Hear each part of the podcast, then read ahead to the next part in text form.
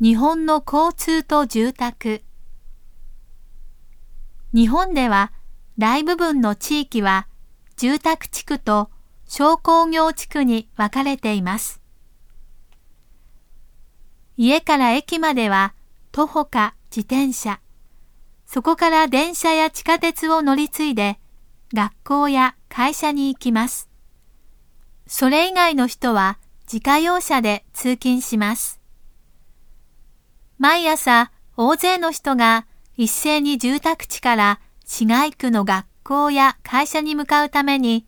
電車も高速道路も必ず大変混雑します。しかし繁華街を離れて住宅地に帰宅すればバスもなく車も少ないので大変静かです。だから住宅地では自転車が大変便利で、主婦や学生は必ず自転車を持っています。